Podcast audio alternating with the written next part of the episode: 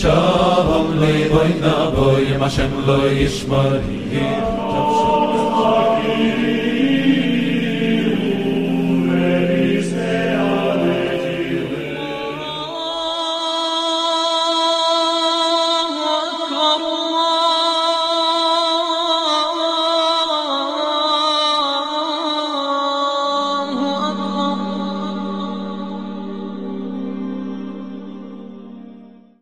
Salam alaikum. Vous avez été nombreux à évoquer le concile de Nicée et Constantinople et à demander une vidéo à ce sujet. C'est donc ce que nous avons fait. Nous espérons que la vidéo d'aujourd'hui répondra à vos attentes. En réponse à certains commentaires sous les épisodes précédents et afin de ne pas se répéter, nous invitons les gens qui ont des incompréhensions à visionner la série depuis le début. Nous avons démontré dans le premier épisode de la série que la porte des prophéties est une argumentation valide en islam. Si vous ne l'avez pas encore fait, nous vous invitons à le visionner.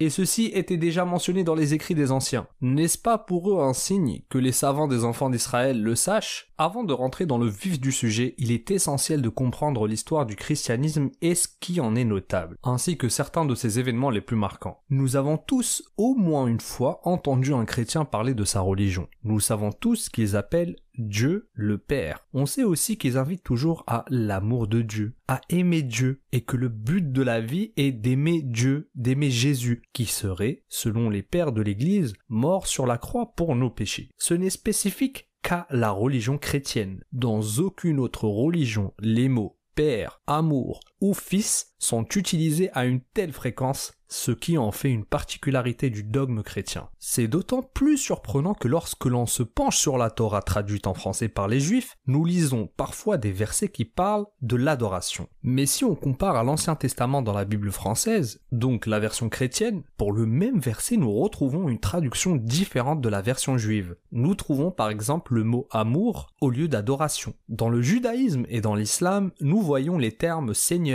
adoration, serviteur, alors que les chrétiens ont les termes Père, amour et Fils. Afin de comprendre le possible malentendu intentionnel ou pas, il faut d'abord savoir que la langue que parlait Jésus était l'araméen, une langue que les occidentaux appellent sémitique. Mais qu'est-ce que la langue sémitique? N'est-elle pas la langue arabe, dont l'hébreu, l'araméen, le syriaque restent des dérivés, nous parlerons de tout ceci dans un autre épisode, Inch'Allah, si vous le souhaitez. Et dans les langues sémitiques, selon le contexte, le terme fils ou père n'est pas forcément lié à une filiation biologique. Par exemple, nous disons d'un campagnard, fils de la campagne, Ibn el-Badir. Cela ne signifie pas que son père ou sa mère soit la campagne, ce qui est complètement insensé. Ainsi, lorsque les Grecs ont traduit la Bible dans leur langue, ils ont traduit le terme fils littéralement, sans oublier que les Grecs vénéraient avant le christianisme des dieux que l'on connaît tous par le biais de l'école, les dieux de la mythologie grecque, où ces derniers étaient des divinités qui possédaient des fils divins ou mi-dieux mi-humains, comme Panthéon, fils de Chronos. Le terme fils, donc, dans la Bible, s'agit-il d'une filiation biologique ou une appellation honorifique? Analysons deux livres de l'Évangile parlant du même événement. Dans Marc 15-39, nous lisons Assurément, cet homme était fils de Dieu. Alors que dans Luc 23-47, nous lisons Certainement, cet homme était juste. Donc, nous pouvons déjà comprendre que l'appellation fils de Dieu peut signifier que c'est une personne pieuse, juste, qui adore Dieu avec sincérité, qui suit ses commandements, et non pas une filiation biologique. Et cet exemple, on l'a remarqué lorsqu'on effectuait des recherches dans la Bible pour d'autres fins. Et ce que l'on constate, subhanallah, c'est que le domaine des prophéties et la comparaison des religions est un domaine tellement vaste que l'on ne pourra pas en quelques jours ou quelques mois relever tous les indices qui se cachent dans les détails des livres des gens du livre. Et le plus beau dans tout ça, c'est lorsqu'on a des savants juifs ou chrétiens qui se convertissent à l'islam, c'est eux-mêmes qui nous révèlent tous les détails des prophéties et des erreurs de leurs anciennes religions. Attention, lorsqu'on parle des livres des gens du livre, nous parlons des livres qui ont été altérés par l'humain qui contiennent une part de vérité et une part de fausseté injustement introduite par des humains mal intentionnés pour égarer les gens. Nous pourrons citer plein d'exemples de cela, mais nous serions donc hors sujet, alors que pour cet épisode, le sujet, Inch'Allah, est tout autre. Vous avez été nombreux à demander un épisode sur le concile de Nicée. Il est sûr et certain que la plupart d'entre vous avaient regardé des documentaires ou des vidéos concernant Arius présentés comme monothéiste contre Alexandre d'Alexandrie. Nous allons aller droit au but et vous dire que Arius n'était pas un monothéiste du sens islamique. Néanmoins, voici l'histoire. Après que Jésus fut élevé vers Allah, les apôtres, ces Sahaba, étaient sur sa doctrine du tawhid pur. Les premiers chrétiens étaient des juifs, et le message de Jésus ne s'adressait qu'à la nation juive. Le christianisme, à ses débuts, était une religion totalement juive. Jésus est issu de la nation juive, comme beaucoup de prophètes avant lui, et envoyé à cette nation même. Il leur apporta un livre, l'évangile, tout comme les prophètes avant lui ont apporté des livres. Nous l'avons dit dans le deuxième épisode de la série lorsqu'on prouvait aux chrétiens et aux juifs que Jésus n'a été envoyé qu'à la nation juive. Nous le lisons encore, il répondit Je n'ai été envoyé qu'aux brebis perdues de la maison d'Israël. Si vous ne l'avez pas visionné, je vous invite à cliquer sur le lien de l'épisode 2 dans la description de la vidéo. Ainsi, les premiers chrétiens étaient tous juifs. Tous étaient sur la doctrine du monothéisme pur de la ilaha illallah et que Isa est Rasulullah, qui signifie pas d'autre divinité digne d'être adorée à part Allah et que Jésus est le messager d'Allah. Mais entre leur existence et le concile de Nicée, nous n'avons pas assez de références bibliographiques afin d'étudier leurs croyances et leurs paroles.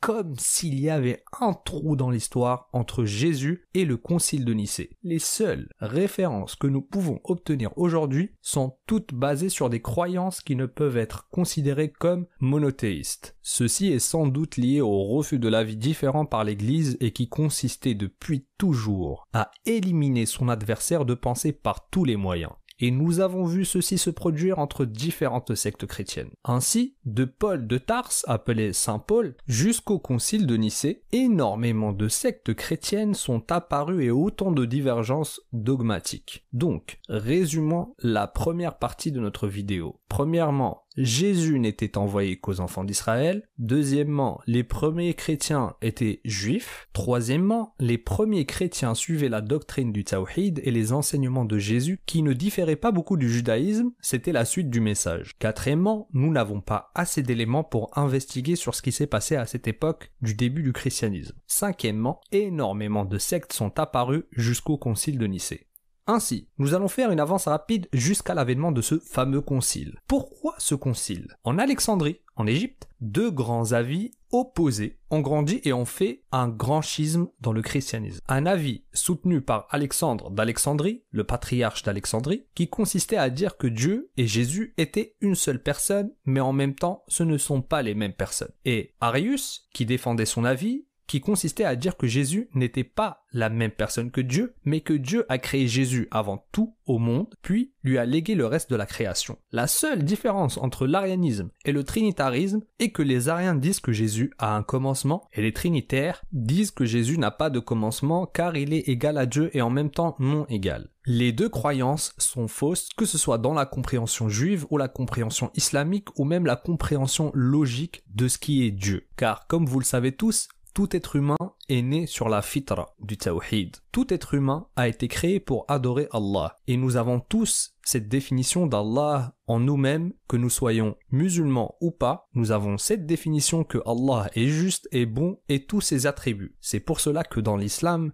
les attributs d'Allah sont tellement logiques que la plupart des gens qui apprennent à connaître cette religion finissent par se convertir. Revenons au sujet. Il faut retenir que tous les prêtres et les évêques qui ont participé à ce concile de Nicée n'étaient pas juifs de naissance ni de culture, mais la plupart sont des fils de païens convertis au christianisme nouveau. Ils ont donc mélangé leurs croyances avec cette religion pour former un mélange de monothéisme polythéiste. Comme on le sait, les légendes païennes contiennent toutes des histoires de divinités ayant des fils qui sont aussi des divinités ou mi-divinités, et ces divinités ne sont pas forcément immortelles. Les divinités dans les croyances païennes peuvent aussi mourir et même aller en enfer. Donc, ces païens convertis ne voient pas de mal à ce qu'un dieu ne soit pas immortel ou qu'il ait des attributs non conformes à ce que Allah a révélé, comme le fait que Dieu puisse mourir pour sauver l'humanité, ce qui n'est pas du tout logique. Continuons. Le conflit entre Arius et Alexandre s'intensifie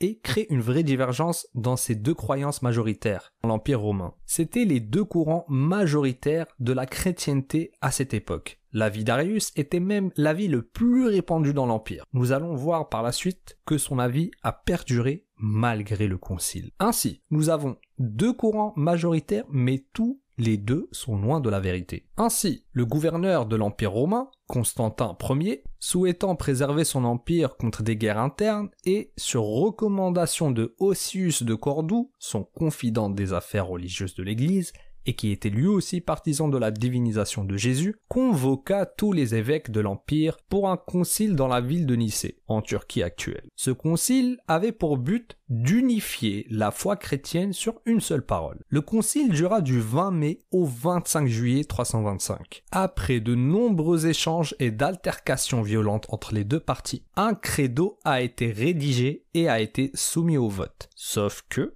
le vote n'était pas libre. Constantin Ier, qui est issu de la religion païenne du Sol Invictus, des adorateurs du soleil, qui signifie le soleil invaincu, ce gouverneur qu'on a défini comme la onzième corne de la quatrième bête que Daniel salam a vu dans son rêve, a déclaré que celui qui refuse de signer le credo sera exilé. Et que contenait ce credo? Nous vous le mettons en image.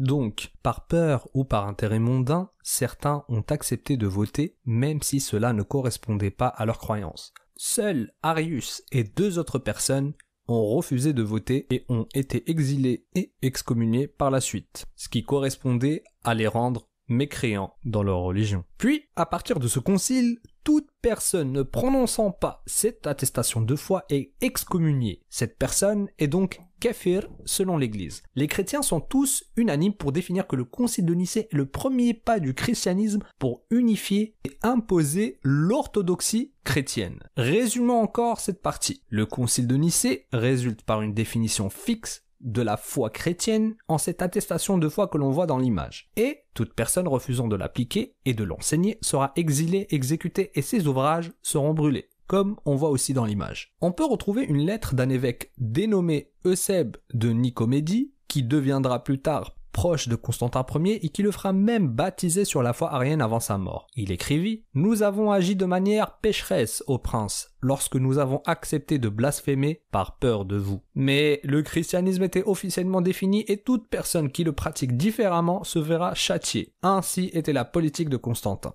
Et voilà que la purge est lancée. Toute personne qui refuse d'adhérer à cette doctrine se verra exécutée, humiliée exilé et j'en passe. Que s'est-il passé après cela? Est-ce que Arius et ses camarades se sont arrêtés d'appeler à leur doctrine? Au contraire, ils ont continué à dénoncer cette doctrine votée au concile de Nicée et sont très suivis par les gens. Ils continuaient comme cela jusqu'à ce qu'ils arrivent à se rapprocher du pouvoir de l'Empire par le biais de la mère de Constantin Ier, Helena ou Sainte Hélène, qui était de la doctrine arienne en cachette et qui a fait le rapprochement entre Eusèbe de Nicomédie, qui refusait la foi nicéenne, et son fils l'empereur Constantin Ier. Jusqu'à ce que Constantin Ier invite personnellement Arius dans son palais et le reçoive chaleureusement. Mais le mal est déjà fait l'officialisation de cette doctrine était déjà effective. Tenez-vous bien, plus aucune bonne nouvelle ni d'agréable surprise à venir venant des nouveaux chrétiens, mais uniquement de quoi s'étonner à quel point des humains ont osé fabriquer un mensonge contre Allah subhanahu wa ta'ala. 60 ans après le concile de Nicée, l'empereur de Rome, Théodose Ier, convoque le concile de Constantinople en 381 afin d'introduire une nouvelle divinité dans le christianisme, le Saint-Esprit. Et voilà que la foi de la nouvelle religion se fabrique et se solidifie autour de paroles d'hommes, tirées de leurs propres interprétations influencées par leur culture païenne. Et voilà que le message de Jésus, serviteur, prophète et messager d'Allah, qui fut envoyé pour les enfants d'Israël seulement, les appelant au monothéisme et leur rappelant leurs péchés, a été entièrement modifié et représente le contraire de ce que Allah a ordonné à Jésus d'enseigner. Sachez aussi que les informations qui nous parviennent sur Arius et sur les conciles nous parviennent uniquement des adversaires d'Arius, à savoir les trinitaires. L'Église n'a jamais toléré l'avis opposé. Et pour cela, elle a réalisé des tortures, des exécutions, des excommunions et autres humiliations afin de ne laisser aucune liberté de penser. Est-ce que ça c'est important? Bien sûr, c'est même fondamental, car nous, en islam, nous ne tolérons certes pas le blasphème, mais ce qui nous différencie de l'Église, c'est que nous,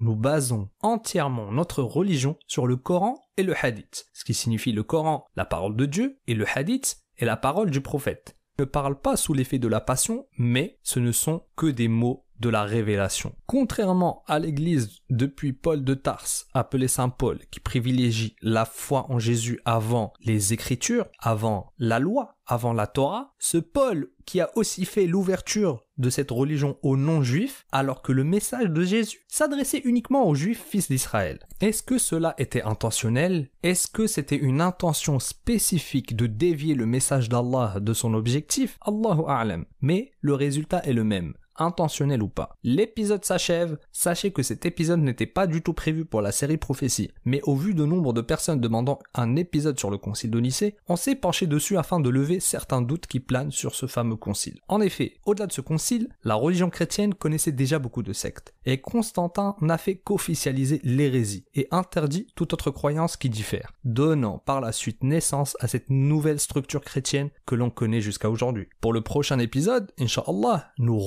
sur des prophéties diverses, des prophéties dans les hadiths qui renvoient à des textes cachés dans les écritures des Ahlul Kitab, des gens du livre, comme par exemple la présence des Juifs à Médine et ce que le Coran en dit, ou encore la présence de Salman al-Farisi, un homme persan qui se retrouve chez les Arabes en quête de vérité, et qui était la personne qui le guida à cet endroit et comment cette personne connaissait cet endroit. Ou encore, la célèbre rencontre de Abu Sufyan, radiallahu anh, lorsqu'il était encore mécréant, avec le gouverneur romain qui le questionna sur le prophète. Et comment ce gouverneur connaissait ces détails. Nous parlerons, inshallah, d'autres prophéties, de livres non canoniques, des prophéties présentes dans les livres comme Apocalypse d'Abraham, livre de Moïse et d'autres. Barakallahu fikum, wassalamu alaikum wa rahmatullahi wa barakatuh.